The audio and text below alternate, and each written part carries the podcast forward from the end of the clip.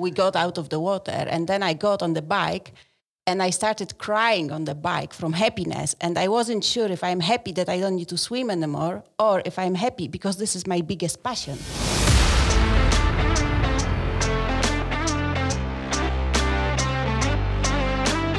So here we are. Welcome to T1, the triathlon podcast that keeps on giving. We won't use any of Matt's phrases that he just gave me just now. That might not work. But I'm Neil, and I'm joined by my co-host Matt. Hello. Matt, how you doing? Any uh, any accidents this week? Because you are prone to a few accidents. Yeah, I've been trying to keep them all, you know, sort of end of year, beginning of year. So keep the middle of my year free. Like, just, it's nice to spend a few weeks out of hospital, you know? You're doing pretty well. also, I have been doing absolutely fuck all training. So that's that's helped with the bike accidents. Yeah, I'm the same the last couple of weeks. Um, right, we've had that. We've actually had a lot of love for the podcast. Um, I put some questions out, so we're going to talk about our special guest very shortly. But I put some questions out for our guest that we've got with us, and I got a lot of WhatsApp messages coming back saying they're happy that we're back. So that was quite nice. Um, but we just have to commit to maintaining it. That's going to be the uh, the challenge, right? We're committing. We're promising. We're like we're scheduling appointments even in the diary. So well, we had a good we had a good uh, we had a good stint because we've done about a year and a half solid, but um, yeah. yeah, it became a bit difficult as both of our lives got a bit more busy. But I think also what we should say is anyone that's listening, if they've got any suggestions for for podcast topics or guests that they like us to talk to how you get in touch with us, I'm not quite sure how we advertise that yet, but we'll figure that one out. Anyway, right, so today we're joined by a very special guest. Uh, how to describe this? I would say an ultra endurance athlete. Uh, done many ultra marathons and bike rides, a sub 12 hour Ironman on your maiden Ironman, I believe. Uh, and most recently, what we're going to talk a lot about is an ultra man. So, welcome, and hopefully I've got the name right. I had to ask my better half to pronounce this, but Anna Bednarczyk. Yes. Is that correct? Yes. Uh, here correct. we are. So nice job. That was impressive. Yeah, that is impressive. I would have, I would have butchered that. So I'm glad you had to say it. So I sent a message to my other half, who's who's Polish, and Anna, you're from Poland, and I said, right, how do you pronounce this? And she sent me a voice message. So, uh, and I've written it how it sounds, but not, but Narchik.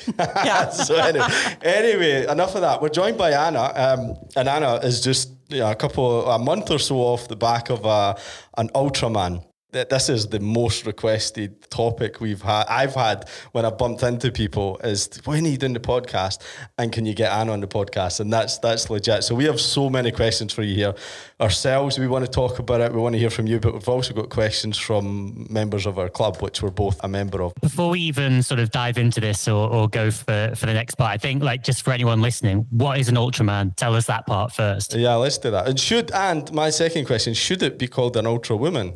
Genuine question. If, if, if, if, you're, if you're completing it, should it be an ultra woman? An ultra, well, Ironman's the same though. I have the same question, but we're talking about Ultraman, right? Anna, give us your uh, yeah. give us your answer here. I think there is no like one official name for this kind of events. Eh? Some call it like ultra triathlon. Very uh, very often I hear like double Ironman, yeah. but it is not a double Ironman. Ironman is just a brand, right? So it is like a double distance of the full triathlon, and many yeah. people just think, okay, it's it's an Ironman. So there is no one official name, and yeah, you can call it Ultraman, you can call it uh, Ultra Triathlon or Double Triathlon. However, what do you call it when you're telling people that you've done it? Yeah, I think I most of the time I say that I did a double triathlon. Double triathlon. Yeah, because, I had this. I had yeah. this thing when I done Challenge Roth, which wasn't an Ironman. But if you say Challenge Roth to someone, they're like, "What? No idea what it is. What's that? Sprint or yeah, yeah my wife just told everyone I did Ironman Germany.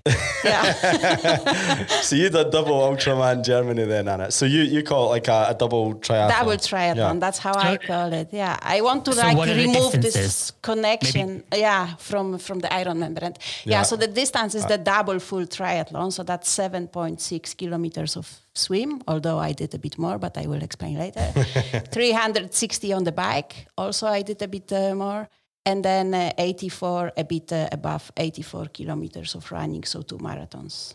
Wow. in one go. In one go. We're going to talk we're going to talk more about that but that's just to set the tone and what, what we're going to talk about today. But i thought it would be great to dive straight in and hear a little bit more about you. Now i think i first met you anna six or seven years ago maybe. We were on bike rides i think through through our club ATAC. Um, and I don't know. uh, Well, Matt, you were in the club at that time as well. Matt's not with us in Amsterdam anymore. But um, so anyway, I've got some quick fire questions for you. I don't know if you've listened to any of the previous po- podcasts that we've done. So I'm going to give you some choices. You've got to give me the first answer that comes to your head, right? Barszcz or pierogi? Barszcz. Barszcz. So that's like a beetroot soup for uh, Yeah. for our non-Polish natives. Here. Gravel or tri bike? Oh, hard one. Is it summer or winter? There's a just the first answer that comes to your head. Tri bike. Tri bike. Aero or upright position? Aero. Amsterdam or Rotterdam? Amsterdam. Ah, I agree. ATAC or Rapha bike rides? ATAC. that was a trick question there.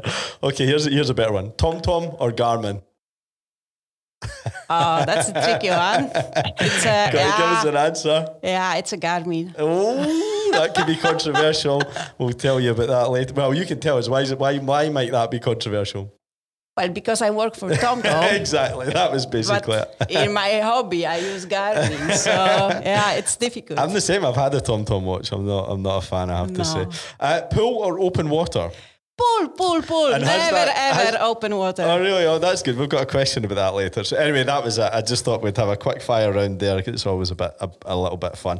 Right. So, let's go right back to the beginning. Tell us about your first triathlon, if you, if you can, whenever it was. When was it?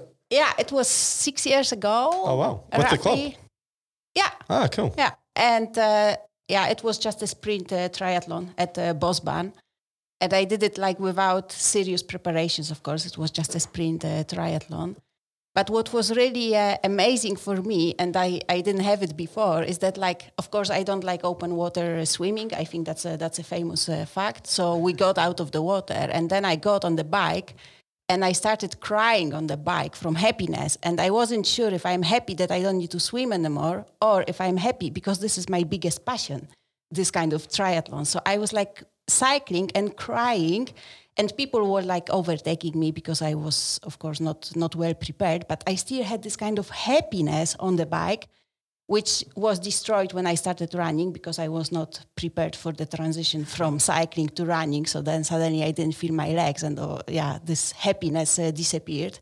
But that's something that I really remember. I don't remember a lot from this uh, first uh, sprint, but I do remember that the whole cycling, I was just crying from happiness. For the whole, for the whole, the whole ride. Yeah, I was just crying from hate, or maybe it was emotions, etc. But Yeah. it was like a positive Yeah. crying. I, I feel I don't know if you've ever had this, Matt. Um, I, I I've only had it with my first half Ironman, but I felt quite emotional at the end, and I have no idea where it came from. Yeah. It just came, and I was thinking, does it just come from the the t- the weight off your shoulders or something? I, I don't know. Maybe it's maybe it's something to do with that.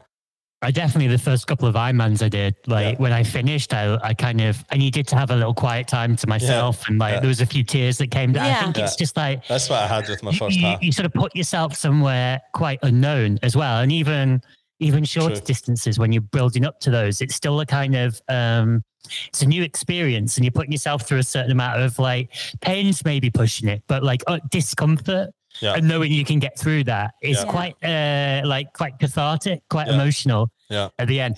Just another thing, I think uh, the offic- officially that the distance, the shortest distance of triathlon should actually be called just a sprint because everyone describes it as just a sprint, right? Like, like, like uh, the week after Roth, I did a, I won Just actually a, sprint. bit of a humble brag, like a, a local race, and people are like, "Oh, well done." It's like, yeah, but it's just a sprint. Yeah, I think you said that in the previous podcast. Actually, I think you actually said that. Do you remember what your time was for the sprint that you done? no, Anna? I No, don't. I don't know. That's no. interesting. Uh, what one was it? Like the Bosbaan or something? The Bosbaan, yeah, in, it seems to be the one that everyone yeah. everyone Yeah, sort of yeah. starts with. Right. So we got a question from from Radek. I think he's also he's also from uh, I from think Poland. so. I think, I think so. He was going to send it in Polish. So I was like, that might be a bit unfair for the rest of us, and I would have to read it out. But there was a. I had this question as well. So, what was the path then that got you from that first triathlon um, to let's say your ultra man to your your double distance triathlon?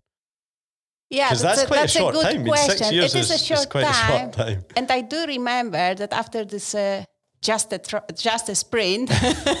Or after the sprint you know i was like thinking wow there are people who do like olympic distance and there are yeah. people who do like half distance and there are people who do like a full distance. Yeah. And i was like they are completely like from another planet you know? Yeah. so i was i was never ever planning to do like a half distance or full distance. Yeah. i thought this is it. I will just do maybe one time uh, olympic. So there is no like a structured path, let's say, but things just happened on the way. So it was not like a plan that I made. But I did like the first uh, sprint, then I did the second sprint, then I did Olympic. And then, yeah, I didn't really plan to do the full distance. And then I met Telma. Telma was also in the uh, ATAC yeah, yeah. Uh, club. I think she's also she's still there. And then she was like explaining to me how she was like planning for the full triathlon for her 50th birthday. Wow. And then uh, I I was 38, and I thought, okay, I'm gonna do the full triathlon for my 40th birthday uh, because nice. I wanted to be like Thelma, and then I thought I'm gonna do it like that. So that was for me like a motivation to do the full uh, triathlon. Yeah. Which one did you do? The one in Barcelona in Barcelona. 2019. Yeah. And that was my like only full triathlon that I did. That was the Ironman uh, uh, brand. Yeah. And then I wasn't planning to do any ultra or anything like that. I thought maybe I will just do yet another full triathlon someday in the future.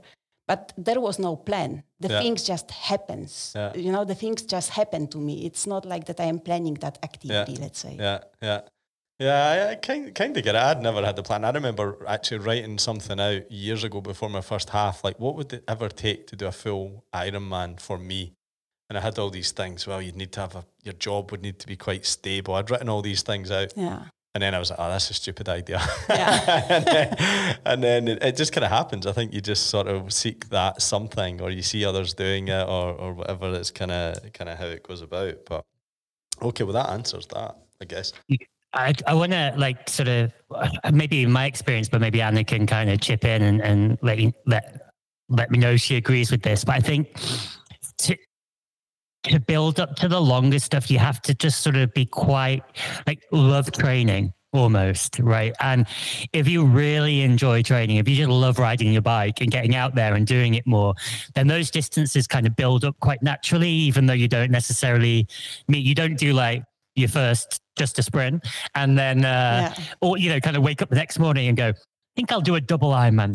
you know, like, but, but like the next ride is 30k, and then a yeah. few weeks later it's a 40k ride, and then I don't know, the next year someone's doing 100, and you're like, well, let's give that a try. And but if you just love what you do and love being outside and love doing those things, it kind of it's quite organic really in the way it builds up right? Yeah i completely agree with that. It's like you keep on like having this active life you know you keep on swimming and cycling and running because this is what you do this is like your lifestyle etc and every now and then there pops up a race that you are participating. But yeah. the race is not like a path in itself. It's just your life that yeah. is around like sport. And then every now and then you you just race. Yeah. Yeah yeah I'm not sure. I mean, I just something triggered me there, Matt, when you say love training.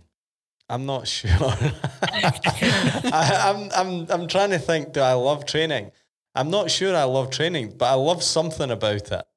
But I'm not sure if I can sort of get my head space that I love training. Maybe I like the result or I like the sum of it. But you know, I, I mean, it's no secret. I, I hate running.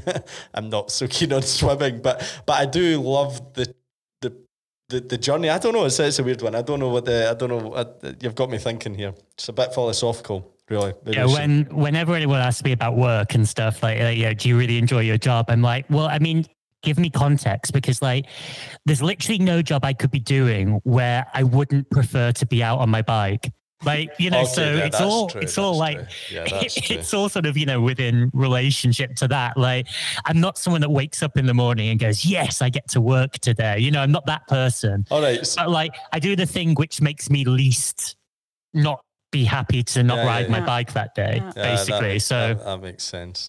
Yeah fair, fair, enough. We should talk a little bit about the, the double triathlon right? Where did you do it in uh, Germany. Yeah, it was it like was small... close to the to the to the uh, Dutch uh, border, small uh, village.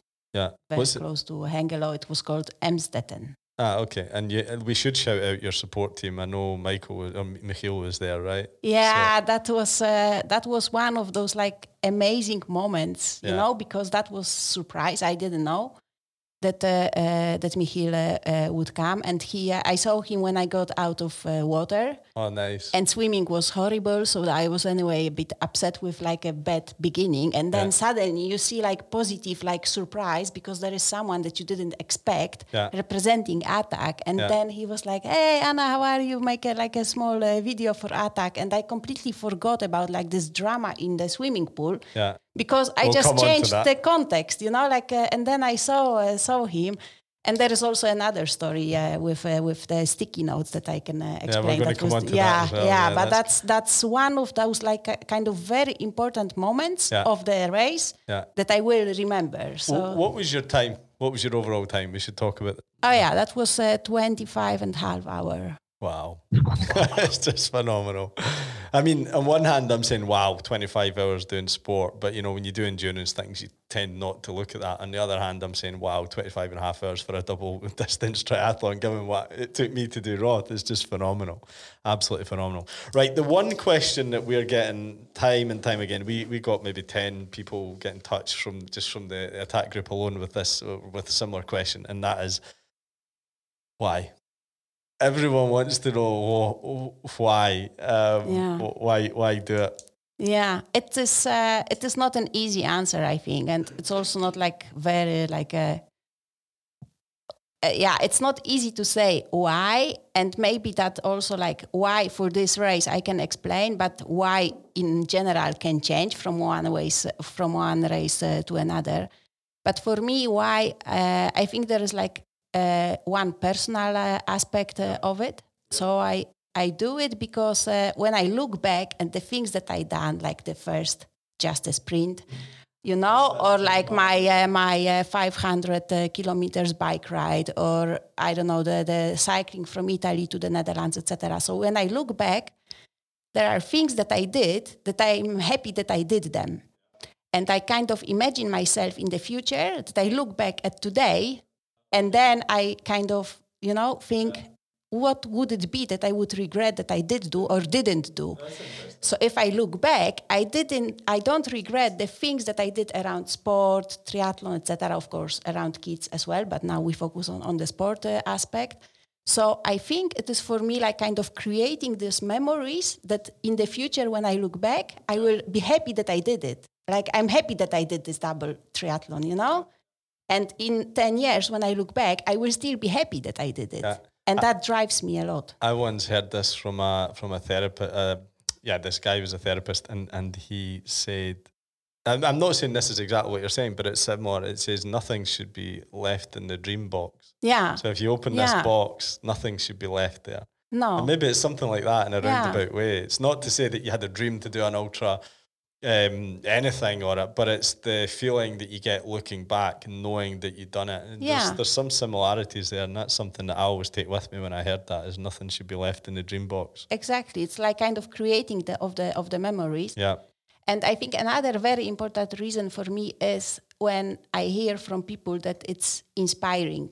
Yeah. It also drives me yeah. As many people say it's it's impressive, that's also nice to hear. But when someone tells me it's really inspiring, and because of that I did this and that, yeah. then I am like I am like so like yes I yeah. do something good because you know I leave something to this world that stays in the people. They do something good because of me. Yeah. That is very strong. Uh, I also totally, I totally get that one. Something that stays with me again was it was Brian from the club that that told me this one, but I've never managed to get rid of it, and it's what motivated me to do my ultra marathon when I'd done it, and and and it also was the thought in my head when I was having a real mental problem with the uh, challenge Roth in the ten days leading up to it. I was really not in the best headspace, and that is never give up because you don't know who you're inspiring. Yeah, exactly. And I've yeah. always kept that, and it's just something that actually keeps me going if it's getting tough because. Yeah, I mean, with all due respect, I'm not inspiring you, Matt, when I'm when I'm running across the finish line at Roth, but I might be inspiring, you know, yes, someone that was might. watching me that yes. was on, you know, a young child or, or someone that's, you know, a larger triathlete like me. You you, you just do not know who you're inspiring, and uh, that's always stuck with me. It was it was Brian that gave it to me. He heard it from from someone else, but that's that's always stuck with me. Yeah, I use that one as well. Yeah. Yeah. I know when I've done a few endurance events before, and people have even like friends and family who've sort of maybe followed online or, you know, checked stuff. And the best part's been a couple of people have gone like, I went out and ran the next day and I haven't run for years, but I went out and thought like, if you can do that, I can yeah. go run for 10 minutes. Yeah. And, you know, that might be all they do, but like for every five yeah. people that do that, one of them might start to love running.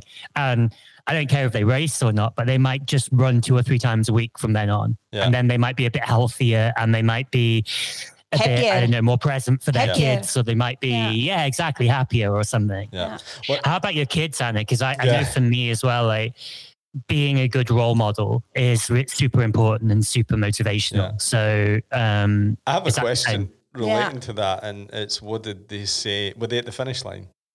Yeah, no, and that's a, that's a, that's a bit of a, like a maybe less uh, or a bit more sad uh, story. So yeah. they were not, uh, they couldn't uh, be there. So if you would ask me like, what is one thing that you would change? That's yeah. exactly this. I would uh, make okay. sure that they are there, so so they couldn't uh, be there. But what did they say after you done it? I mean, surely. Yeah, I you know, they are like two boys. Two boys. They are like so proud of me. They are like 12 and 14, so they are like aware you know and they are like talking to like all his friends you know what my mama did like what did yeah. your mama do yeah. you know so they are yeah. like so proud of me yeah, and also really cool. I and I, I I really mean it. They were really supporting me like on the oh, way. for sure. Really, like you know, my older son especially, he was like sometimes I thought, oh, I really don't want to go to this swim, etc. And then he was like, he was always saying, yeah, just go, and then it's behind you, and then we watch the TV or something.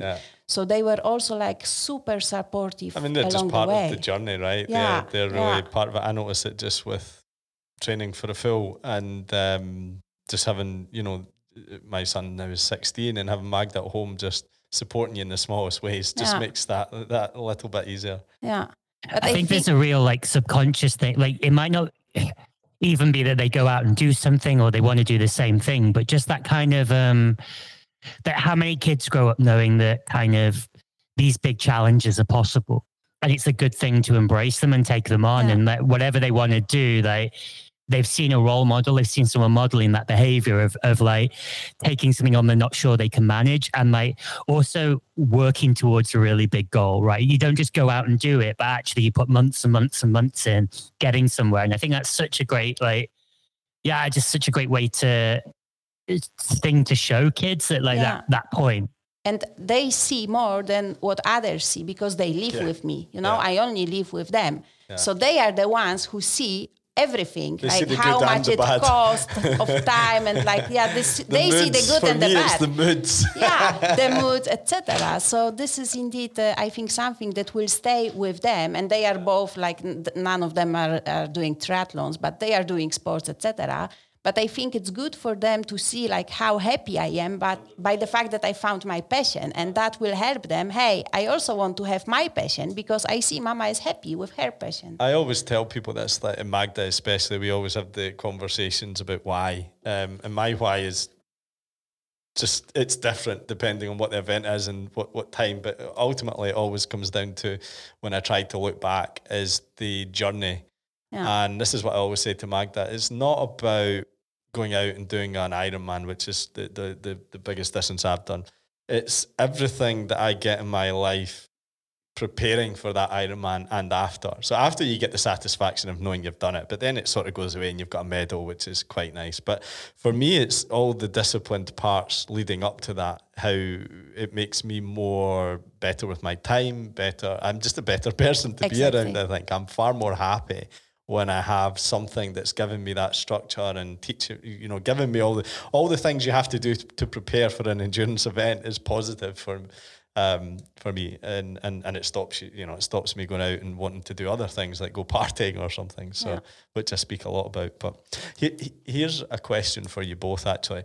And it's when you talk about son. So when I was doing my when I was doing Challenge Roth, my son was telling his friend, and they were cycling to school, and I thought, oh, that's quite cute. But his son, uh, sorry, my my son's friend hit him with a question that he hit me, and I said I was going to ask both of you because you've both done um, uh, ultra long distance triathlons. he said, "Would you rather do?" the, the the double the distance, which you've done, Anna, so double the swim, double the bike, or would you rather do two back to back? So would you rather do a swim bike run and a swim bike run, or would you rather do what you've done, double the distance? Yeah. So in the in the uh, international uh, association for the ultra triathlons, you have both options. So oh, there, are, yeah, yeah, yeah. So there are like multiple uh, choices. There are also people who do like they call it one per day, and then you do it like There's, twice, eh? one per day for two days, let's yeah. say.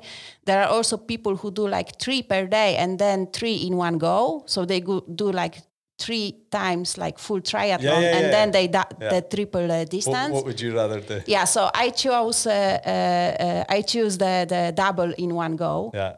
Uh, because I found it a bit more challenging than like doing just the full distance and then you go to bed and then you do yet another full distance. Yeah. You know? What would you rather do, uh, Matt?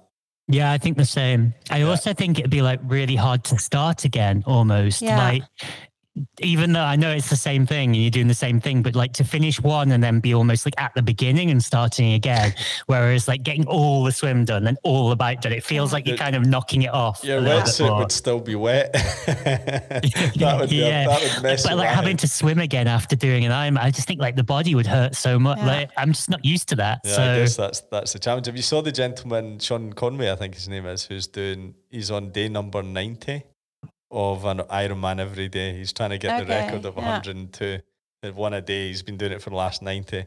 It's unbelievable. the guy's unbelievable. I uh, know that just shows that you've got a very understanding boss, I think. yeah. or, or, too much money. Like I'm, I, I don't know. Some of those things I'm never like that impressed with those guys that go and do like day after, oh, you know, like I've done a marathon every day for six years, and yeah. you're like, I don't know, it's just, it's just having the time, isn't it? Like, yeah. So, well, I don't know. I, I, I would struggle, but I guess it's all relative. We're going to move to another section, and then we're going to come back with more questions for, for you, Anna, because we have lots to get through. But we're trying we're trying to keep it keep it fun. One of the things in this new format of triathlons, um, Matt, we have is is hot take, right? And it's to choose a, a, news item and give our point of view on this. And I think this is one that you've chosen. Um, do you have the Do you have the notes in front of you? I'm bringing them up. Hang on. Matt, Matt, hasn't printed out the notes. I think it was about uh, Max Neumann not winning the the World Championships in Nice. There we go. That was the one. So we were touching on pro racing, and we were maybe this is a bit of a teaser for the next one. We can explain some of these people, but um, we've had the first PTO race, the big uh, pro race of the season earlier in well, a couple of months ago in Ibiza, and uh, Max Neumann, the Australian athlete, uh, won kind of under the radar, I'd say.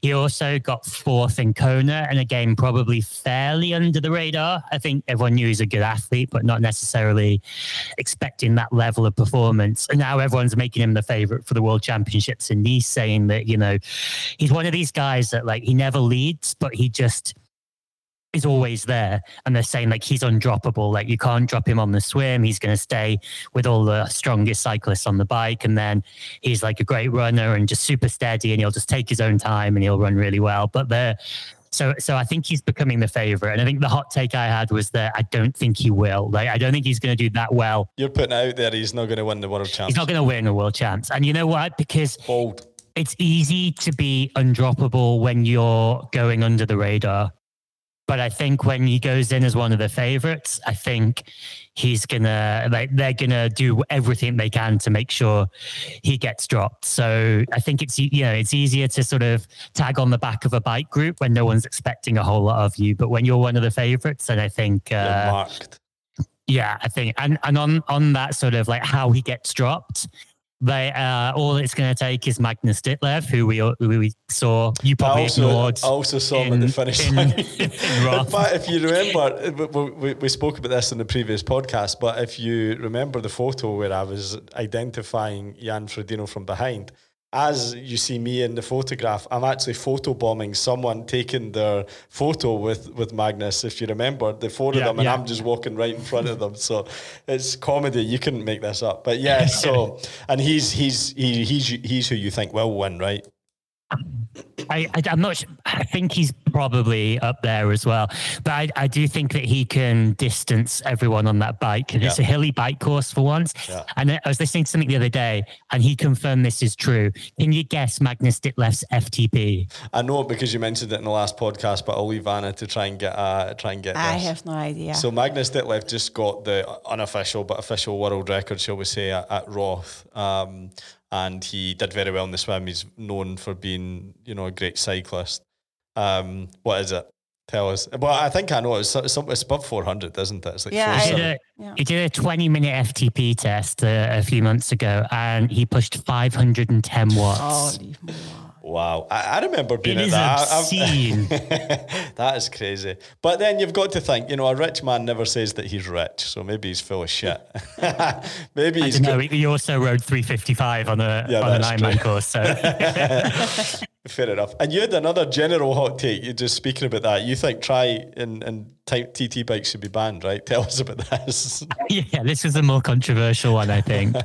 um, yeah, uh, this is something we were discussing around the dinner table. I think yeah, before Roth, Roth or yeah. after Roth, but yeah, um, yeah the, the, bike company will bike companies might not like this, but I think triathlon bikes should be banned. And don't get me wrong, I love my tri bike. I like riding my tri bike. I like going fast on my tri bike.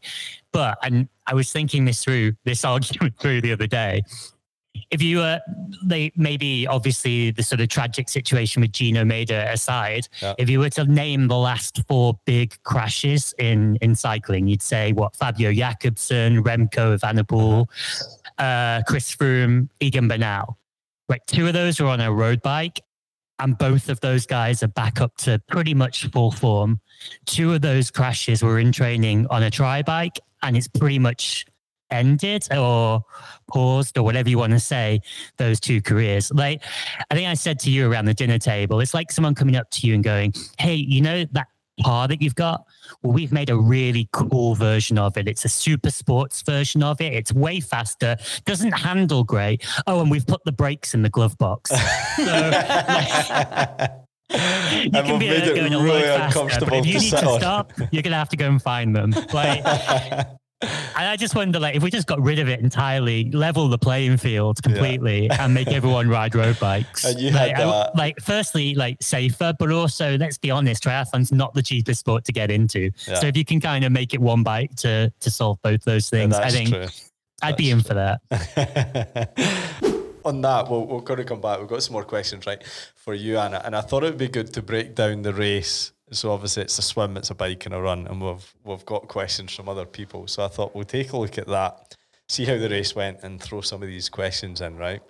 So we've got a question from Dan, and it's about the swim. So we're going to talk about the swim. And uh, Dan from our from our club, and he said, "Why did they make you swim in a pool? It seems really cruel."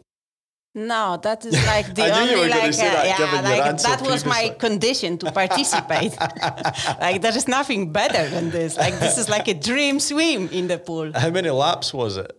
I mean, you done more. Tell I us about what happened. I don't. I don't. Uh, I don't know anymore. It was a fifty uh, meter, uh, fifty meters uh, oh, pool. That, that's that's so and, uh, 20, 20 laps is a thousand in that case. Yeah. So and it was 7.7 kilometers so it was a bit more than uh, 104 no I'm I'm now I'm just going to embarrass 140 myself. something. I was going to say that. And I was like, I'm just talking nonsense. Yeah. wow. Uh, you didn't have to count them, of course, right? How did they count them? I did count them like I did count like the distance, not really the laps, watch, but though. more like yeah, like okay, 50, yeah. 100, 150, to. So when you realise you forgot you forgot to change the pull size on your watch, and Garmin doesn't let you do it unless you stop. No. no, that I didn't have. But then I was like swimming and swimming, and it was not my best swim if I ever had my best swim yet.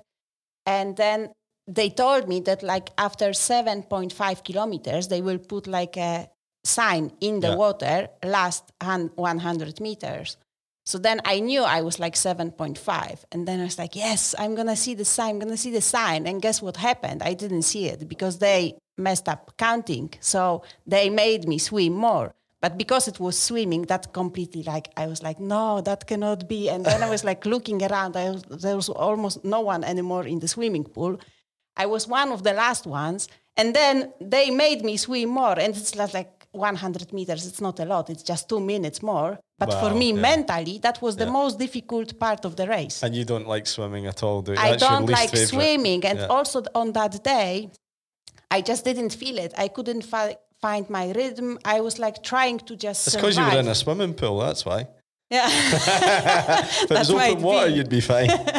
that might be. But all the that's maybe interesting fact. All the ultra triathlons are in the swimming pool, not is in the so? open water. Yeah. Why is that? Just i don't know. I think it's like logistically much easier to manage because yeah. you also it's like long distance so you also need to drink and feed yeah. and uh, and, uh, yeah, and eat on the way right? So when it's open water then you would have to su- have some kind of post where people can drink and eat. or, or, so, it's or a difficult. canoe for each person it's difficult. And there's also less people do it right? So it's not like you can get the same support at a lot of these like when i'd done my ultra marathon you would basically had one aid station and it was like run out and run back. And yeah. if you're there in time, you'll get your bag that you've given them. Um, yeah. yeah, fair enough. What was your time for the swim? Do you know? Yeah, I think it was like uh, two hours, 40 minutes, 45, wow. something like that. I don't remember exactly. I was targeting for like less than two and a half hours, but because on that date I, I, I didn't feel like swimming and it took longer than what I yeah. even anticipated. So it was really long, long swim. What would you do differently on this one? Well, what happened also is that before I got into the water, I put like the wetsuit, mm. and normally I swim only in the swimming pool because yeah. that's what I like. So I'm not used to. And the day before, I did swim like uh, once in the in the wetsuit. That was your was, first time, wasn't it? That was a, my first time for a long time. Yeah. so I didn't do like any training in the wetsuit. The one rule was it. yeah, and then I did like few minutes uh, swim and and it felt okay. But on the day itself, you are under emotions. Yeah. So then I put this wetsuit and I couldn't breathe. Yeah. You know, it's it's like normal when yeah. you before the race when you put the wetsuit. So also before I got into the water, I was already stressed. Yeah. And I was under impression that we start on the other side.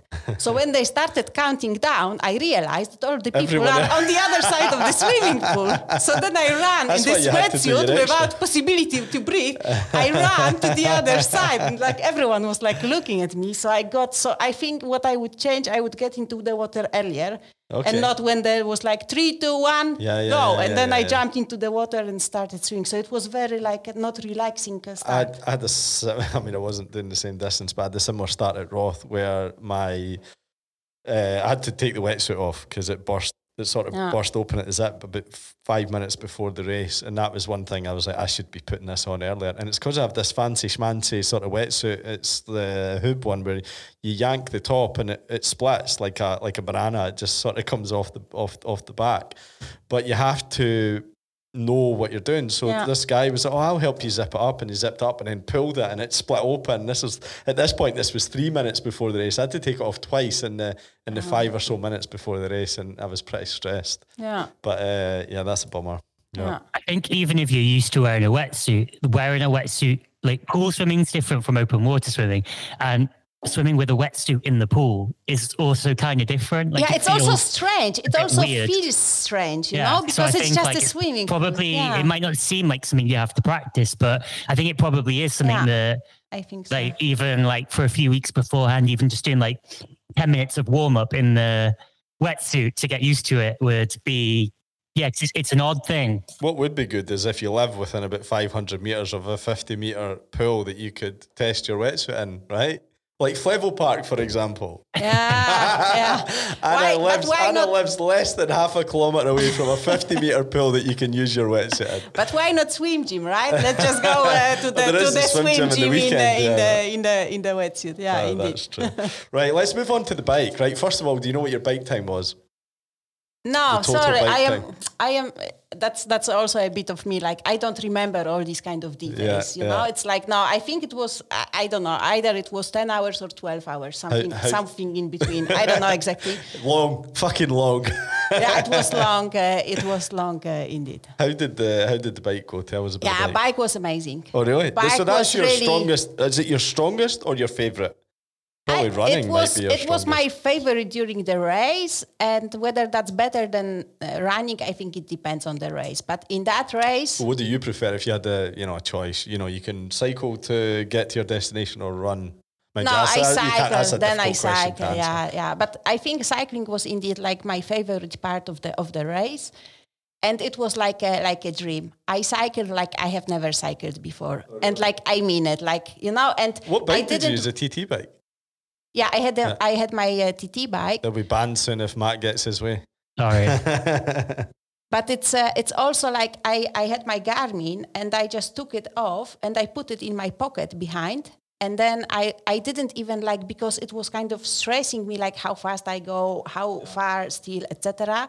So I just put it in the pocket behind me and I didn't even look at it. I also didn't know like how much distance I have done. I didn't know on which like loop I was and how so much distance you, I did. Uh, what was my so average. were you surprised when they said right time up, or were you like, oh my god, is it not time up yet? Like how? No. So then I was like kind of prolonging. Okay, I'm not gonna look at it until six or un- yeah. until half past six yeah. or until seven. Yeah. And then at some point I looked at it, and it was I think like 60 kilometers uh, to go, and I look at my average, and I was like, this is impossible possible. And I was like amazed with myself because it was about 30, which I would never like kind of expect because I am ultra, but I'm not very fast. Mm-hmm. So then I put it again in the pocket, and then I was like, yeah. So bike was like really like I felt really strong on the bike. What mm-hmm. also helped me is I met some Polish family who mm-hmm. were they were supporting me there.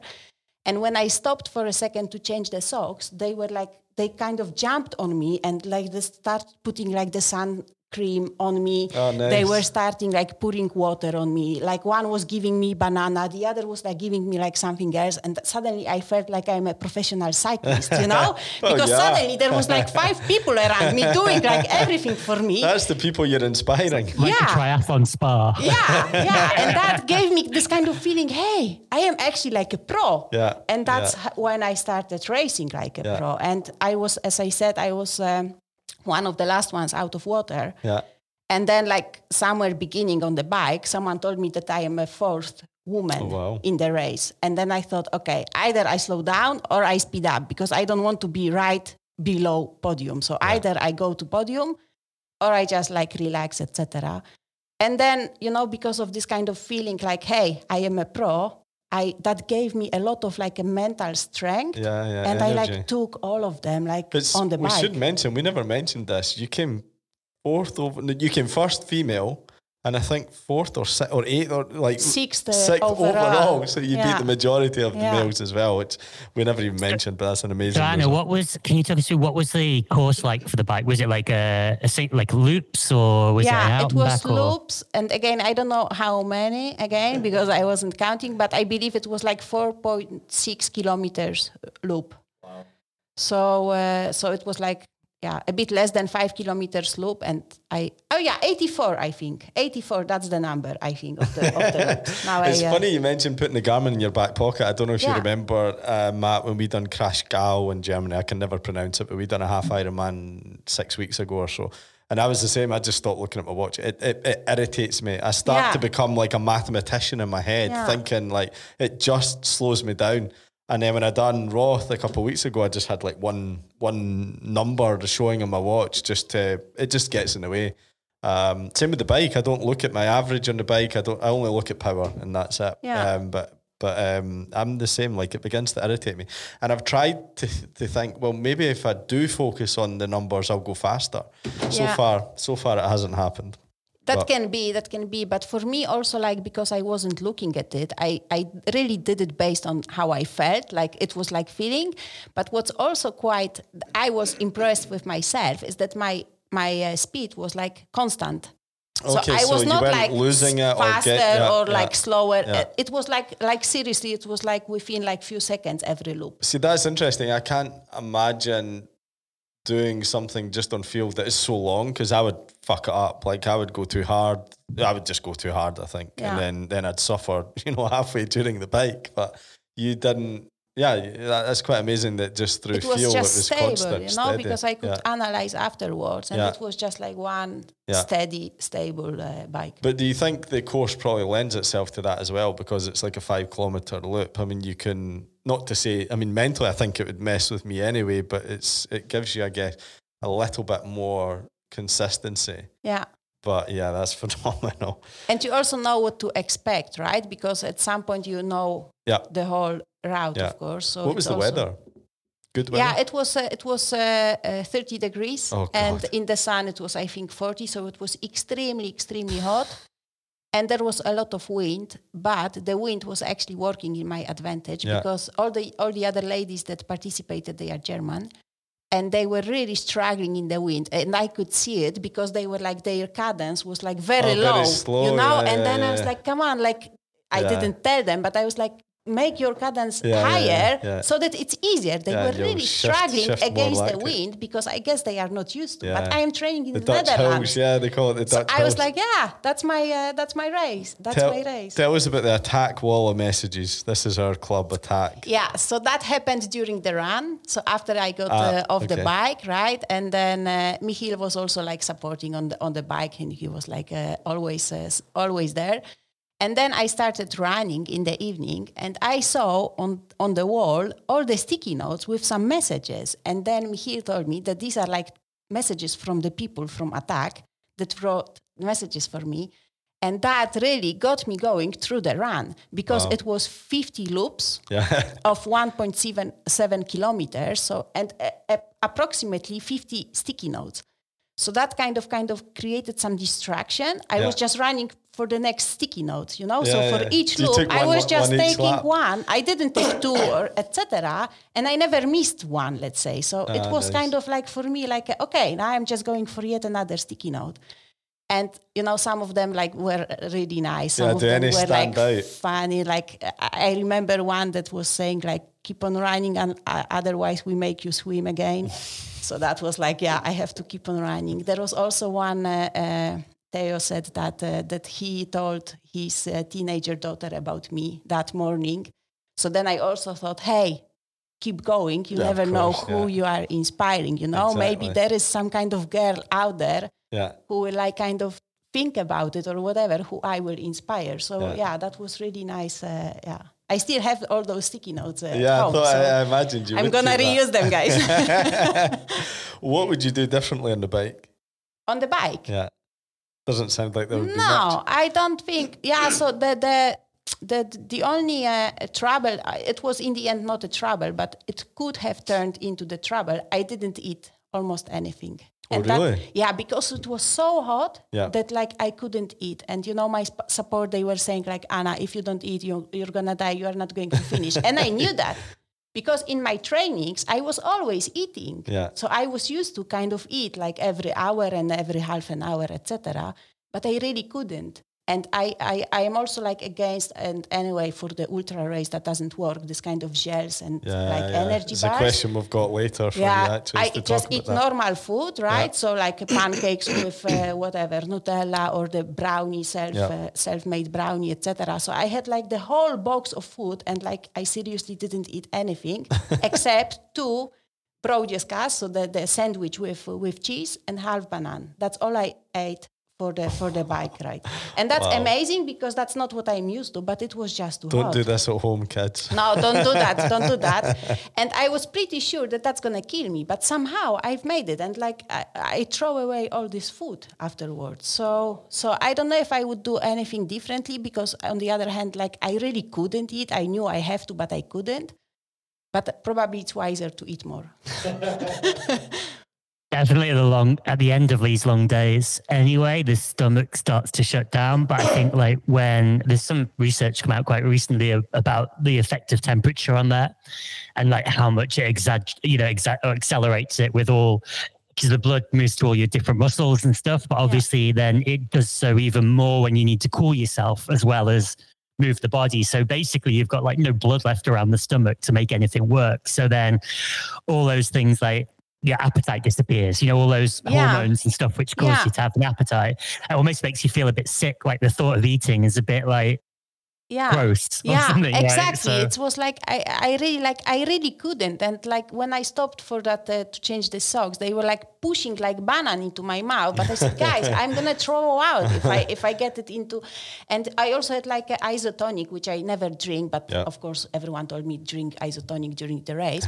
I couldn't handle that because i'm anyway not into sweet. I am yeah. very much into like sour uh, yeah, uh, food. So i couldn't it was like too sweet for me and then I didn't have it, but uh, one of the supporters from the Polish team, they had like a, a, a cups with salt. Yeah, yeah. I have never used it in my life, but then Monica, the, the Polish supporter, she she put like one of those cups into my uh, bidon, and yeah. then when I drank it, I was like, Monica, this is like I have never drunk anything more delicious in my life.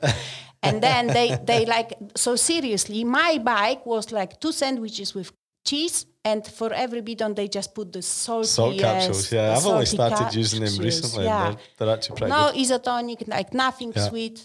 I mean, it's, it's really an equivalent, I think, of isotonic, and so, well, depending on the on the, on the drink, I guess. But I, I tend to take salt pills instead of in yeah. water. Yeah, I don't like all yeah. these sweet things, and you're there's enough with gels. Yeah. I hate to break it to you, Anna, but they, it was actually like uh, half a gram of Coke that they were putting into every bottle. You just, that can be. That's why you went. that's why you went so fast. Yeah, that can be. But after the race, I got the anti-doping. Eh? Oh, that's right. You did, yeah. Yeah, yeah like I, I, crossed the finish line. And there was like a lady, and she said, "I have to take to the. Do- I have to take." Yeah, that's because they're like, "How the fuck did you eh? do that? How the fuck did you and do that like, with two rolls and banana?" yeah, and I was like, "Are you serious?" Why are you dancing? yeah, she's done a great uh, double distance, but now she's a drug addict. right, let's move on to the run then. So, do, do you know your run time? Probably not, I guess. No, yeah, I don't. I think it was also like uh, somewhere 10 or 11 yeah, hours. St- I mean, amazing. Something so like that. This is 84 kilometers? 84.4 kilometers indeed. Wow. How did that go? Yeah, that was uh, that, that was, was, through the night, right? That was through the night. So I got off the oh. bike. Oh. I don't know. I think like 10 p.m. or something. I don't know exactly the the, the timing, but somewhere before the evening, I got uh, off the bike or beginning of the evening, and then uh, uh I was already first from the women, so that kind of motivated me uh, a lot, of course, yeah. because I had one hour advantage to the next uh, lady. So I thought, okay, then I just need to keep on going. So that kind of motivated me because I knew the second lady, she's like a, a experienced ultra marathoner. Oh, wow. So I knew that she will be chasing me, but I also knew I have one hour advantage. So that kind of kept me going. And I saw them like still cycling and I was already on the run. So that yeah. was nice. But running was also nice because during the run, I could speak to other participants. Like on the bike, you don't do that really, but during the run, you are chatting. And I'm surprised ultra, you didn't do it on the bike bike as well, actually. No, not really, no. because you just you go. too fast. Yeah, yeah, well, our, yeah, yeah. It's just like uh, no, but on the run, you know, uh, also uh, in the ultra races, people just talk to each other, yeah. so they are really yeah, like yeah, a kind of family, and half of them were Polish anyway, so that is also quite. Uh, Why is that? Yeah, I don't know. Somehow, Coincidence like, or? like the the uh, male uh, winner, he is also Polish. The second right. place is also Polish. So I think half of them were Polish. So that's also kind of nice because you have like someone to talk to, etc. that also creates some distraction. Yeah and uh, the sticky notes from ATAC right? So that was also nice. But then the night came. And you know that the people they went to sleep of course except the participants and not my support team and some other support teams. But the, the, the audience of the race they just went to sleep. So it was like dark and it was like it, it got colder, so that was good, but it was kind of quiet and like kind of mono- monotony. You know yeah, what I mean? Was, because was it was like, a challenge. It was mentally. a challenge, and of course, I was already like getting tired from the lack of sleep. So I was not really tired after the bike, but from the lack of sleep.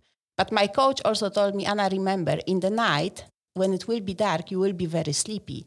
But then you have to remember that it will not stay forever. It will only stay until it starts getting light because that's how your body works. Yeah, so then you, the you have this melatonin yeah. hormone in you. And then he said, just think about when it get lighter, it will be better again. And then, so that's what I was like counting on, like know that at 5 a.m. or whatever, 4.30, it will get lighter. And that was indeed helping because then I was less uh, less yeah. tired. I do the same when I'm driving to Poland.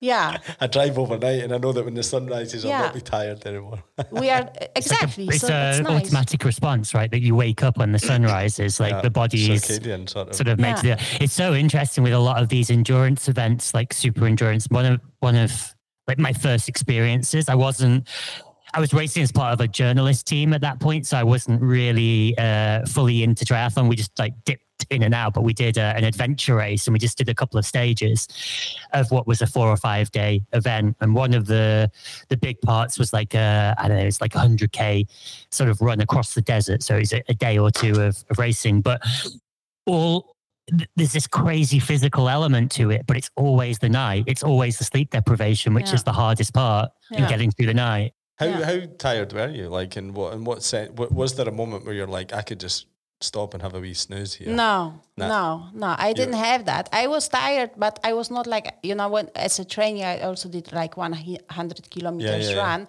So I was that tired. So I kind of knew that. But you know, it's also nice in ultra, or at least that's my experience in endurance. When you get tired, you don't get like more and more tired. You, no, just, you just, stay tired. tired. Yeah, you know, yeah. it's not getting worse, and it can even get a bit better, right, when the light uh, uh, uh, comes out. But it's more like that. It's just like you are tired, but like stable tired. so you just like kind of you need to get used to it, but it's not getting worse every hour. Did you use your watch? Were you checking like your no not really i was really focused on like the second lady because yeah. during the whole run i didn't really believe that i can win this race but yeah. i did believe that i can get a podium because yeah. like i had an advantage from the bike etc and the second lady was like around nine ten loops behind me so i was constantly counting like is it still nine or is it 10 or did she pass eight? me or did i dream did it? she pass me yeah and she kind of i was like so focused on her you know and i i also like it was like 10 loops, then it was nine, then it was eight. So then I got scared. So then I thought, what should I do? So then I came up with this idea, like strategic idea. I won't let her see that I am tired. Yeah. So when she was like approaching me from like uh, you know from yeah, the other from direction, the other side, I was like, passed. "Hey, Rita," you know. It's like, and when she passed, uh, when she like passed, I was like, "Oh, oh my god!"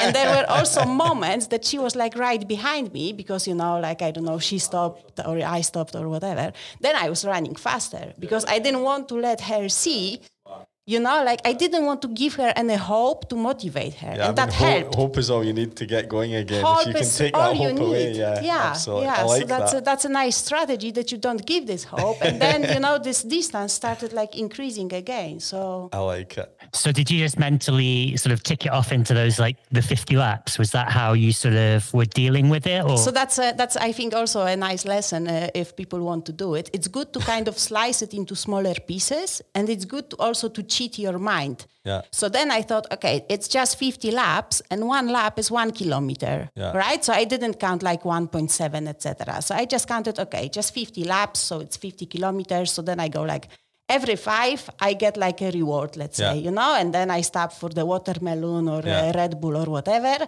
So it was like, okay, now it's 45, now it's 40, and and so on going down. Every ten laps, another line of coke, and then I'll be. Yeah. Uh... Told yeah. you she's a drug addict. I was. Uh, I talked about this in the last podcast, but I'd done exactly the same with uh, I with Roth with the full distance, and I took my race number and I, I ripped it into eight pieces. And every time I'd done 5K, yeah. I tore a piece off. Yeah. And then that was the. So I was just pretending I was doing like some 5K races. Yeah. And then I got to the end, which would have been num- seven kilometers and, and I forgot and I finished and that was it. So I do all these little mind games as well. I start playing. I, I think every endurance athlete, once you yeah. get to probably yeah. be on like 10k, even yeah. on a run or something, like I think everyone's doing that. It's about it's an exercise it's so of like distracting the distracting, mind from the effort and the intensity and all that, no matter what level you are. I think maybe if you're like pro and you're like racing, you know, like literally racing other people, like at a, at a high effort level, maybe you get involved in that and that's what distracts you. But for everyone else, it's really it's really that sort of separation of mind and body. yeah, it really is. Yeah. It really is. And I think it's also like nice to what works really also for me is to count down instead of up. So instead of like thinking, hey, I, I, I just did like 40 kilometers, then yeah. your body starts thinking, if you did 40K running, you must be tired. Yeah. But if you count down and you think, hey, just 25 laps to go, you know, then you see like this so greasing. It's it's really cheating. We spoke about this. We, I think we have a similar sort of uh, line on this. So we spoke about this on the last podcast, and also when I was in Roth with the others, I was and I even put it in the group. I was like, why don't they count down? Why is it not count forty two yeah. to forty one to forty? And we were sort of split. You know, I think Jaap's idea was it can count up and then count down, and you never do forty, you only ever do twenty-one kilometers, which is quite a good idea. But that was exactly why I ripped my race number because I yeah. wanted to count down. I even count thought about something on my wrist. Yeah. You know, they add the lap bands.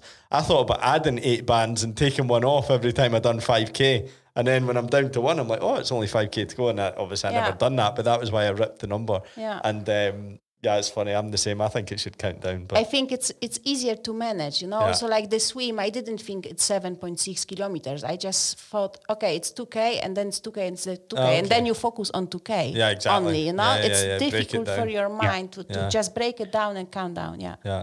I've always on the run. I'm like, once you get to like half, like on an Ironman, for example, I get to 21K and I'm like, okay, 21K, that's my Saturday training run. So I yeah, know that. And then yeah. it's like 14K, okay, that's into the woods and then back around yeah, through the forest. Okay. Eight, okay, that's, uh, you know, like I'm comparing it to the things that I know all the time. And, uh, that makes it feel more manageable.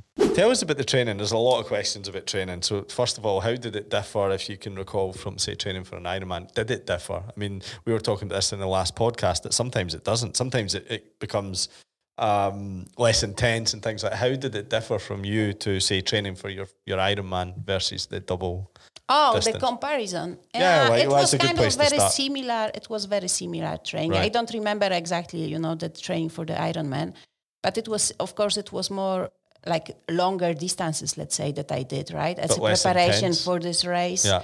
Yeah, I think intensity I still had quite quite you ha- a you have lot. A coach. You have a coach. I, I yeah. had a yeah, I had a coach. Now I'm uh, in a in a phase of changing. Yeah. But uh, I had a coach indeed, and he's the experienced ultra yeah. triathlete uh, yeah. as well. Yeah. So I think that like uh, I maybe that's also interesting for people because many people think that when you train for double, you need to train, when you train for double Ironman or triathlon, you need to train twice as much, we, which we is not the case. We spoke about that in the last uh, yeah, podcast it's, as it's well. not yeah. the case. You train almost the same, yeah. uh, of course, a bit more and maybe more endurance, less yeah. intensity uh, focus, but you don't really, it's not like that uh, f- for Ironman you spend 20 hours a week and here you spend 40 hours we a spoke week. That exa- We spoke exactly about that in the last podcast. It's not very different, yeah. yeah. I think like, because you've only got so many hours in a day anyway, right? Yeah. So if you can only train like 15 hours in a week, it's probably more that every few weekends that needs to be a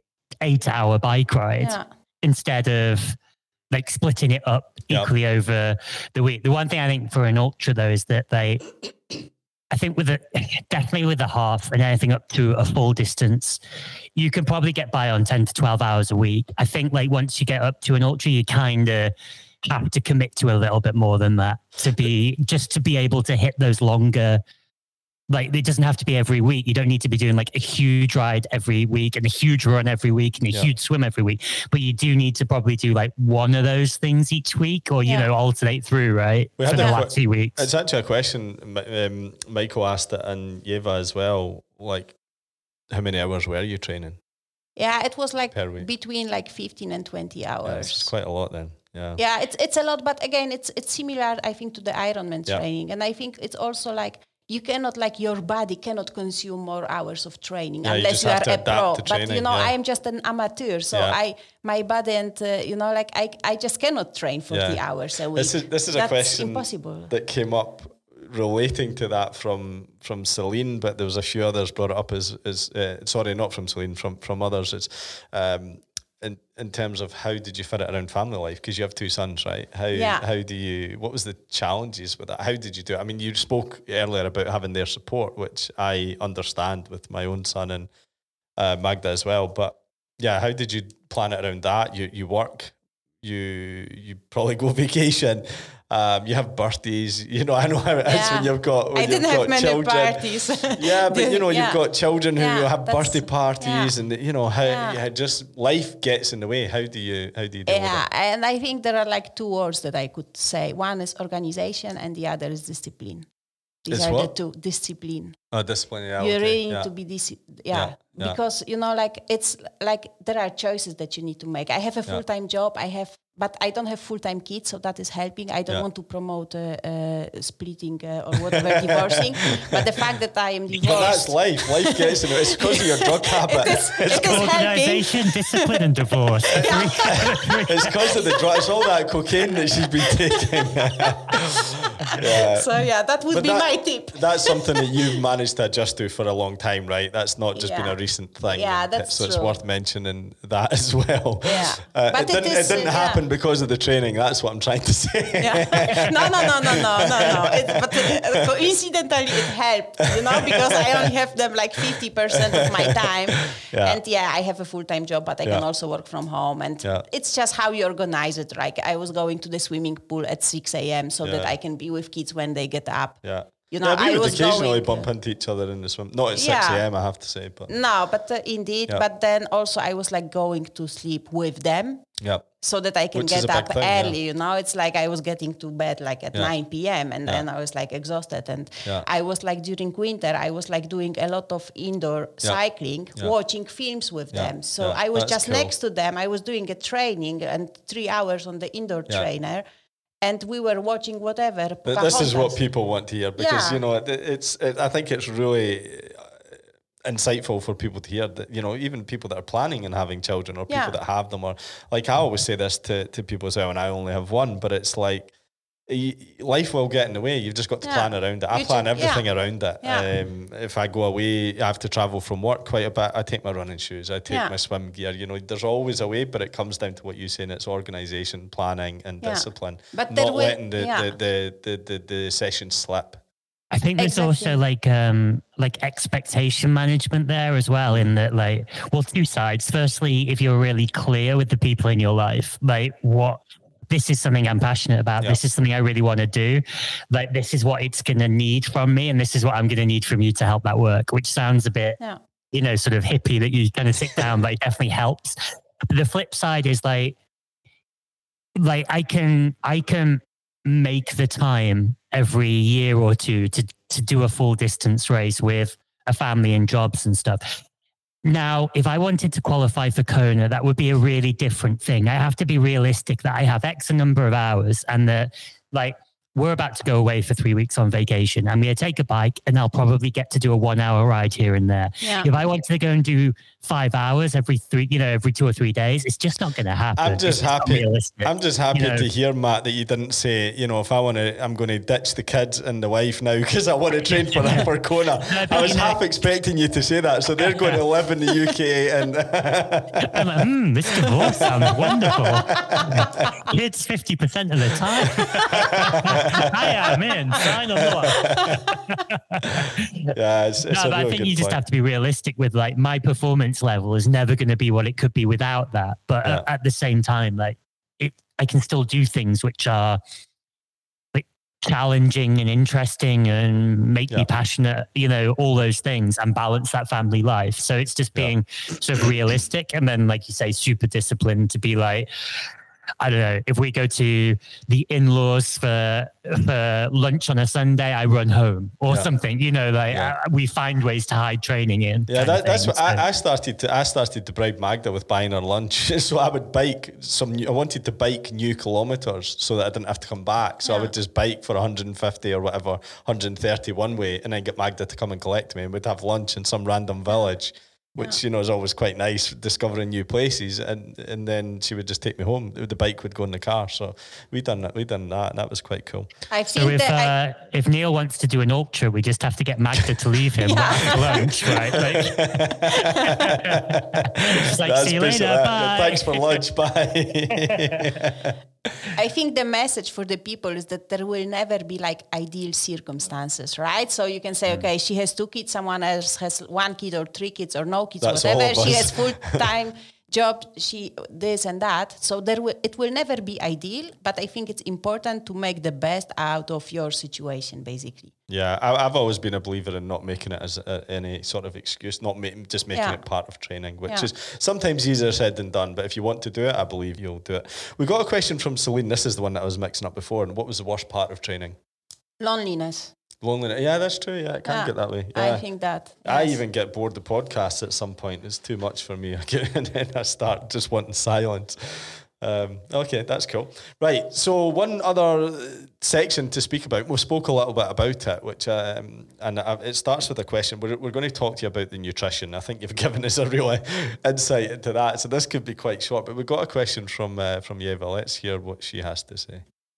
Hello, Anna. Super Ultra Woman. First of all, uh, congratulations again on your achievement. It's Yeva, actually. What did you eat uh, throughout the Ultra? I'm asking this question just because I struggle a lot with uh, GI issues. So I, I, cut that down quite a bit. There was different questions that others had asked. So anyway, she asked a few questions, but that was one that no one had uh, mentioned. So yeah, my recommendation is to eat real food only. Yeah, and that's a question. And really what you. you. like. Yeah. Eh? Like yeah. really what you like and yeah. no gels, etc. But there are different different uh, schools, let's say, right? I'm that's with, just my school. With ultra, uh, so I've done an ultra marathon, and I'm on the same school. I thought, like we, we we've spoke about this, we've exhausted this topic between ourselves and, and myself and Matt on gels and things like I I struggle with them, but I have to use. I did use them for the Ironman, and actually it worked out quite well. But for the ultra that I did, I was eating chips. I was eating no. sandwiches. I was just eating anything that I actually quite liked to eat. I find it more difficult doing a race on the bike, but um, I'm on that school. I thought for for ultra endurance events, do what your your body can take. Otherwise, you're just setting yourself up for uh, something else that's going to come later on. But uh, that's my that's my thought. Yeah, I think it's really like find what works for you and do yeah. that. You know, for me, it's indeed real food. Yeah. And I thought I was prepared for like anything, but there was uh, like I, I couldn't eat as I said yeah, right? So on the on the bike I really I think that's going to surprise eat, so, a lot of people. Yeah but I, uh, like seriously I have like witnesses that I almost didn't eat anything. I, I have a question and here that actually says run, did you feel hungry at any point? No no bike, no, no ah, I didn't. And on the run like I couldn't eat either right? And I was just drinking uh, Red Bull every yeah. now and then and the salty water I was drinking. Yeah. And this is seriously how I did this race. But then somewhere close to the end of the run, someone put like a watermelon on the table. And when I saw it, suddenly that became like my biggest dream ever. so I was like, and it was like another Polish participant with his support. And I was like, guys, give me just like a bit of this watermelon. And they said, you can have it all. And I was like, this was like the most beautiful moment of the whole race. running so around really with like, a watermelon. yeah, I was like eating this watermelon. And I just ate watermelon during yeah. the run. Ex- and I didn't eat anything what I prepared. But my recommendation is really like find what works for you. If you have issues with digestion, digestion, etc., something your body doesn't like, change it. But do you think yeah. that did, did it? Surely you practiced though, right? Was yeah. was food working for you when you were practicing? Yeah, yeah, yeah. When so I was, was training, a... I was like practicing food. That was also a recommendation from my coach, right? Yeah. Train, yeah, like the same test like different foods, etc. What works, what gives you energy. So I had like everything prepared, but I couldn't eat none of that. So yeah. during the training, I was also eating just normal food. Yeah, yeah, yeah, yeah. I think a lot of people that get GI distress, I think most people do. Um, like you say, you have to train what you're or, or practice what you're using, but also practice that race, race intensity because a lot of people do like a four hour easy ride and go, Well, I was eating cake and pancakes, it was fine. Yeah. And yeah, then they get into a race and they're going, you know, yeah. their heart rate's 20 beats a, mi- a yeah. minute higher. And then all of a sudden they're like, but I'm getting GI distress, you know? Yeah. So, so this, like, this is the thing with me with the, with the Ironman. I have to take the gels and stuff. I can't really take, but if I go on a club ride or something, now I'm the first of a sandwich or a, you know, something completely random. Yeah. Sorry. The man. other thing for the endurance stuff is like, if I think at first, like stop, just take two minutes, like stop and eat because like it's a long day, right? you know, or two days or whatever it might be on, on the ultra endurance stuff. So like whilst it seems like you don't want you're like, hey, I'm cruising along at 30k an hour. I can't stop now. But actually you're better off yeah. stopping and getting some food in than not, you know. So and I think if you can train start with that and then maybe you can carry on moving but not pedal and then you can pedal lightly and yeah. things like that but um another tip i have which a lot of people get wrong is in racing, people try to take nutrition in when they're going uphill because they feel like they're going slower. And then that's a good mm-hmm. opportunity mm-hmm. to grab a bottle. But your heart's working harder, your muscles are pushing harder, all those things. So actually do it on the downhill instead when you're not working and take a moment to to not work and let the food settle a little that, bit. So that's, that's another really, thing. Really good piece of advice because I'd done exactly that when we done the half Ironman in Kraichgau. I was eating going up the hill and it was I just didn't have a, a great time. Yeah. And then you told me that, and in Roth, I'd done the complete opposite. I forgot to tell you that actually, Matt. It worked fine for me eating on the downhill. It feels a bit counterintuitive because you're like, oh man, I could be making up time here. But as we also realised, I probably shouldn't have been doing that anyway. But it, it's yeah, it's a real good piece of advice that it feels wrong in your head, but actually it works out really well when you do it. Yeah, your heart rate comes down. You, you yeah. know, you can just spin, or you can even just like you know settle down and just literally eat for a second. But it, yeah. like the body's working so hard when you're doing these things. It's crazy, right? Yeah. Like there was a thing I read the other day. It was like a study where they look at a cellular level, and they reckon during an Ironman, you your cells age about ten years. right. Now, the next day or like the weeks afterwards, they regenerate, and you you know you don't literally age every t- ten years, but like it's the equivalent wear and tear of that. So the whole body's working that hard. So at least give it a break while you're eating. Don't ask it to do like five different things at once, you know, or like like moving and exercising and eating are two really complex things for a body to do. So like give it a break for a moment and while you're doing that and then you'll find that you know maybe over time you can do those two things and obviously as you get more experience people can do those but if you're getting gi issues then give yourself a break and maybe sort of allow the body to concentrate on taking on some food it's before a, you start like smashing the bike or the run or whatever it might be. It's a good point, uh, Matt. I don't think you can see this. I'm going to see if I can share my screen. Obviously, no one else can see this, but uh, Anna and Matt can see this. And this is talking about aging. Uh, this is the guy that's doing one uh, Ironman a day. he's been doing it for 90 days. And, and he's he's 20, right? yeah, yeah, it was his 19th birthday last night. so uh, his name's, you can find his Instagram, his people. name on, is uh, Forrest Cup. so Sean Conway Adventure is his Instagram. That's what we're looking at just now. And he's he's fairly, he's just what Matt had said there. He's he's aged quite, uh, quite a bit. So that that's quite funny. Um, all right, cool. I've got some other uh, questions, and we won't, won't uh, spend too much longer on nutrition because I think that's pretty clear. Um, so Celine had another one uh, in terms of like a mental trick. Do you have a mental? You've spoke about some of it actually. With that, it helped to have that sort of competitive element from the the other female runner.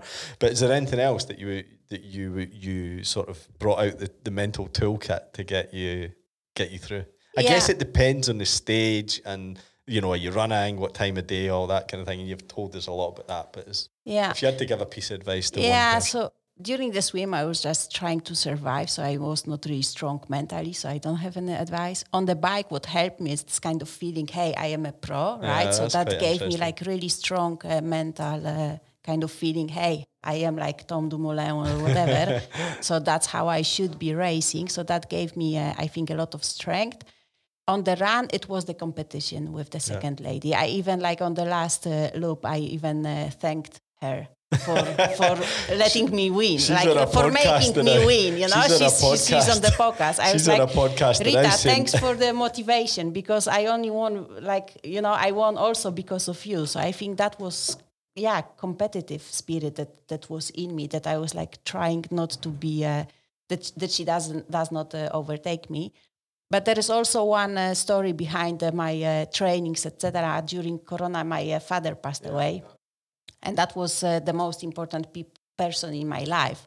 So it's also like the person who kind of created me to this like strong, independent woman. You know, he always thought me, Anna, just try and it will be fine keep fighting never give up etc so that also kind of drove me during the trainings and also during the race. I thought that was part of the yeah. motivation actually. You've, yeah you've as well. yeah, yeah, there are many factors right of the, of the motivation. But that also gives me like a lot of like a mental strength because he kind of pumped it in me you know when i was a child and that comes out now. What do you think he would have said to you at the finish line that he knew that I would do it. And that's also what I believe that I can do it because I knew that he would that's say, yeah, you can do it, you know, about. and like yeah. all these like struggles uh, on the way, like a bad swim or whatever, it's just like a small struggles. Yeah. But in the end, deep inside, I didn't uh, thought that uh, I didn't think I would win it. Yeah. But I did know that I would finish yeah, it. Yeah, yeah. I knew that. I just knew that from the beginning, and that kept me going. It stands for so much. I, I was having a real hard time I don't know, like mentally before this challenge Roth, but whenever I spoke to anyone, and, and I genuinely believe this, there was never a doubt I would finish unless my leg was chopped off or something. And even yeah. then, I would be trying to find a set of crutches to finish. And it's hope, I think. I think the mental state that was bothering me, bothering me so much about Roth was one, I was struggling with a sore hip. And it was, I was letting it get to me thinking that might um, just be too painful or something, you know. But it, it was more. I kept running through what is that pain going to be like. I never ran through what was it going to be like if I didn't finish because it was never an option for me. So it's very interesting. Yeah. And I think another advice is that also set yourself up for the success. Yeah. So like really think that you can do it, you know, like but really convince yourself that yeah. you can do it. Visualize yourself on the finish line. One of the lessons from the trainings I had, I was supposed to do like 12 kilometers run. Mm-hmm that's that was in my uh, training. And then i thought no i won't count like hours. I just do 100 kilometer kilometers run. But somewhere inside i really wanted to do 84k run right. because that was like the minimum that i knew i have to do mm-hmm. for the race. So and then i thought okay i am aiming for like 100 kilometers but then inside i thought let's just do 84 and then i will be happy. And guess what happened? Until 84 it was stable.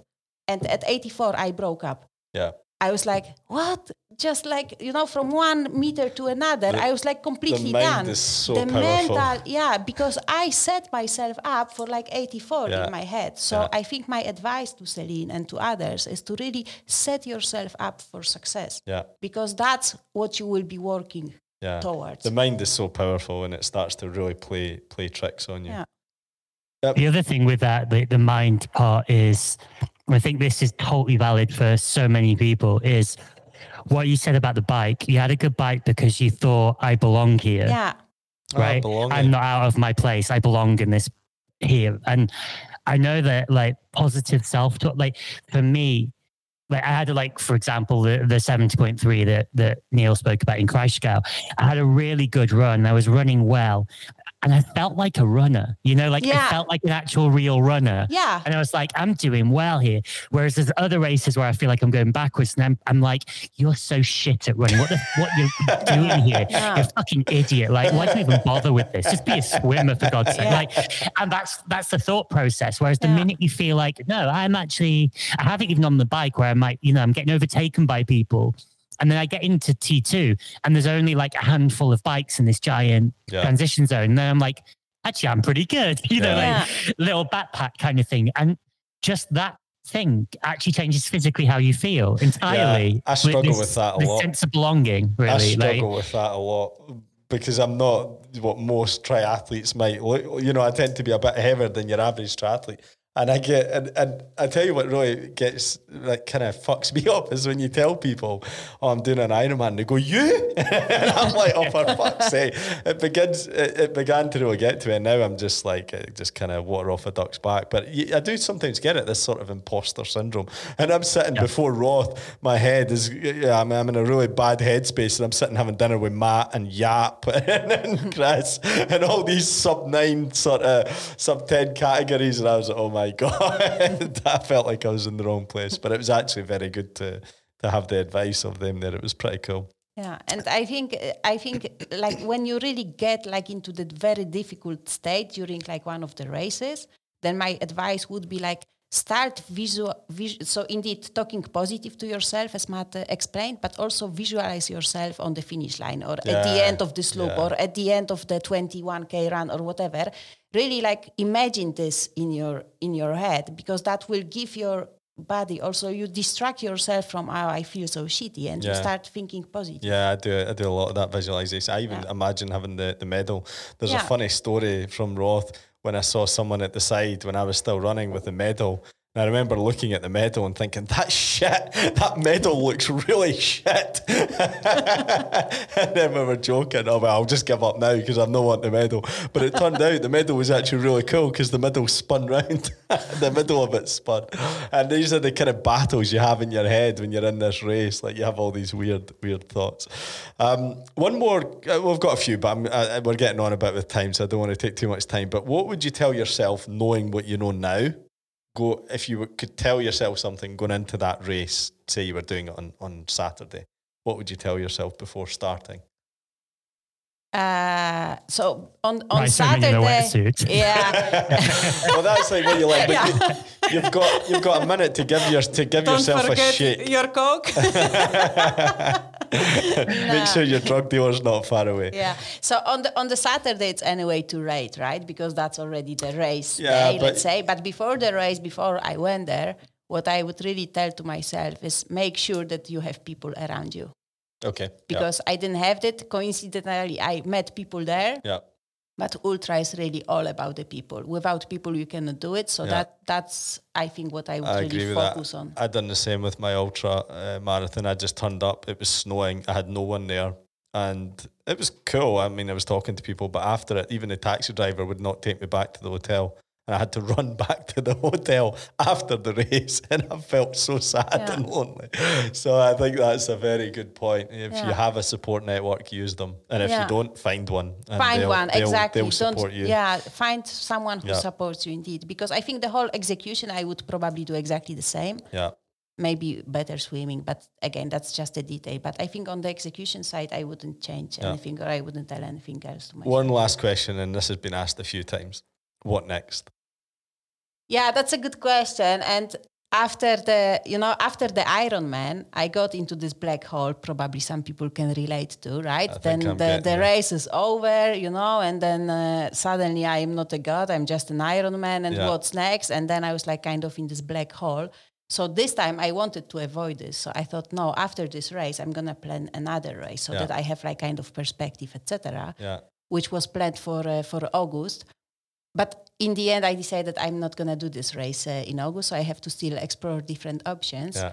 Uh, but I definitely will stay in ultra Yeah. because that's what really drives me, and that's also where I, yeah, I just found myself. Yeah. You know, it's it's not really what I do. I think it's just who I am partially. Yeah. I am an ultra. So definitely uh, ultra, and uh, probably nothing big this year anymore. But next year, uh, But it's all Some relative, you know. Nothing big to some people. Yeah. So I'm just going to do a 50k race, you know, Just a sprint. just a just sprint. just Yeah. an Iron Man.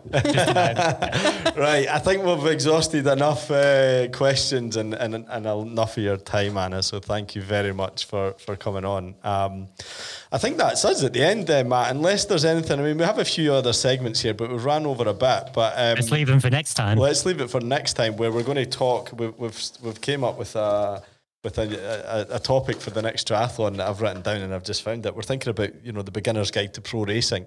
The the world championships sort of comes up um, round about that this period. People you know might not know what to look out for. They might they might want to know what the what the hot picks are. So we're gonna we're gonna discuss a lot about that. So that's going to be in the in the next triathlon. And then any other news that's happened since then, and uh, yeah, we'll hopefully line up some other guests. So that's it. Thanks a lot, Anna. Thanks, hopefully, uh, we'll have you on next year after you've done your triple uh, triple distance triathlon or whatever's next. Thanks for having me, and thanks for all the questions from Yeah, uh, no all problem. the ATAC uh, fellows. We well. expect to see you lining up next to the uh, the guy that Neil brought up before, the Iron Cowboy guy with uh, 100 Ironmans in 100 days. yeah, yeah. Sean Conway is. Yeah. Yeah. you can actually you can actually go and run with him, and you've only got twelve days left now. But there's been people just randomly going and doing the doing the run or doing the swim, or, and he talks a lot on his Instagram about how it just helps having someone. This time next year, we'll be looking at pictures of Anna going, God, she's looking, she's aged. She's getting 10 years 80 older every day. 86. On that, we're going to end. So we'll see you next time. Bye bye. Thanks. Bye. Bye.